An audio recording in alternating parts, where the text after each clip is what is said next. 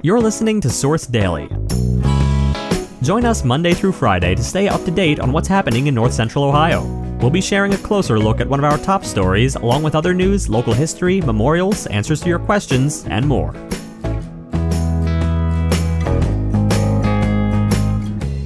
Today, stories of residents who stayed at a holiday weekend warming shelter during the recent winter storm are a reminder of challenges faced by our unhoused population.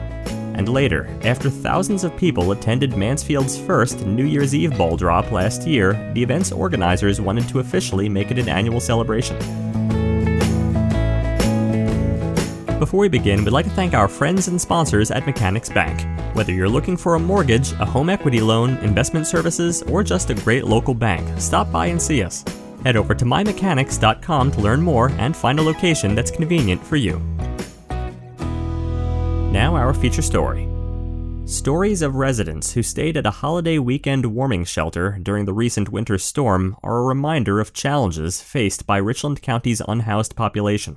11 people spent Christmas Eve sleeping on cots inside the Salvation Army's DeWald Center, according to organizer Peggy Lewis Powers.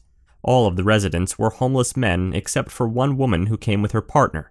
Powers said the couple recently got jobs and hope to find their own place once they get their first paycheck.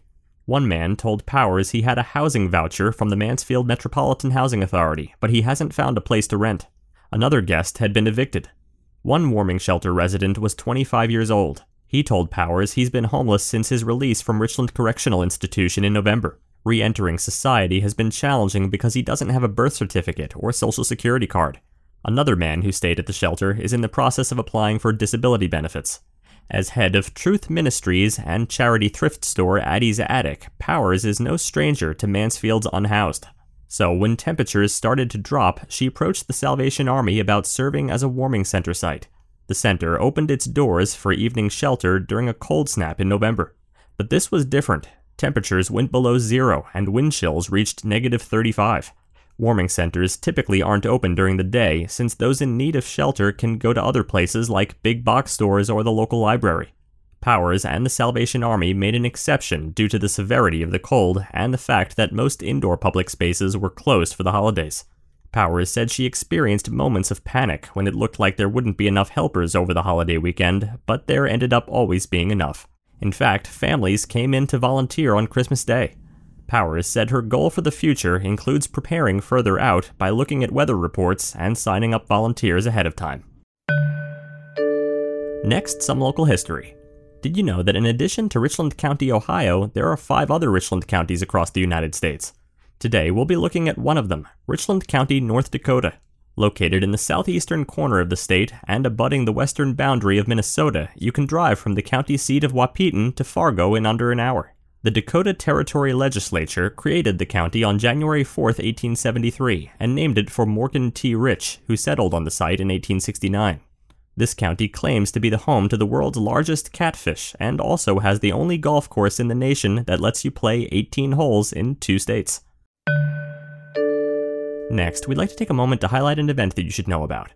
After thousands of people attended Mansfield's first New Year's Eve ball drop last year, the event's organizers wanted to officially make it an annual celebration. Dan Lew Exchange will host a pre 2023 celebration. Reservation holders at DLX can eat dinner from 7 to 9 p.m. from two fully loaded buffets. Then at 9 p.m., the menu will transition to a nacho bar, for $25 per person, individuals can come enjoy the nacho bar, ball drop, fireworks, and entertainment. To make reservations, call 419 522 7699.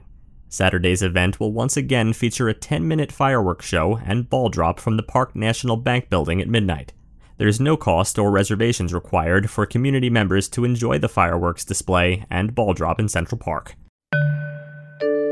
Before we continue, we'd like to thank our friends and sponsors at Area Agency on Aging. Are you struggling to pay your home energy bills? You're in luck. The Home Energy Assistance Program at Area Agency on Aging can help. Stop in for an application at 2131 Park Avenue West in Ontario or visit aaa5ohio.org. Finally, we'd like to take a moment to remember the life of Jerry Dunn of Crestline. Jerry was born in Pittsburgh on July 4, 1925. He married the love of his life, Josephine, in 1951. They spent 65 years of marriage before she preceded him in death. Jerry proudly served his country in the U.S. Navy during World War II. Afterwards, he worked for the Penn Conrail Railroads for 40 years as a railroad engineer. Jerry was a member of the St. Joseph Catholic Church, Knights of Columbus, Master Sergeant Leo W. Fry Council Number 2642, and VFW Post 2920, all of Crestline. He enjoyed being outdoors, fishing, hunting, gardening, or playing a round of golf. All of the activities that he enjoyed so much, he did well into his 90s.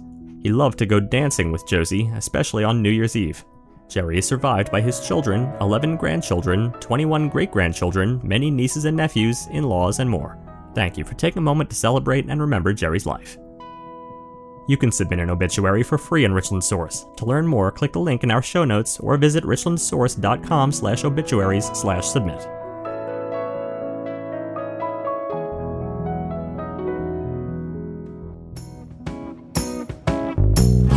Thanks for listening. Join us again tomorrow. Also, make sure to head over to richlandsource.com and click the Be a Member button to help support independent local journalism that informs and inspires. Every contribution goes to helping us make Richland County a better place and to help keep our journalism free. Also, if you like this podcast and want to hear more, make sure to rate and review us on Apple Podcasts.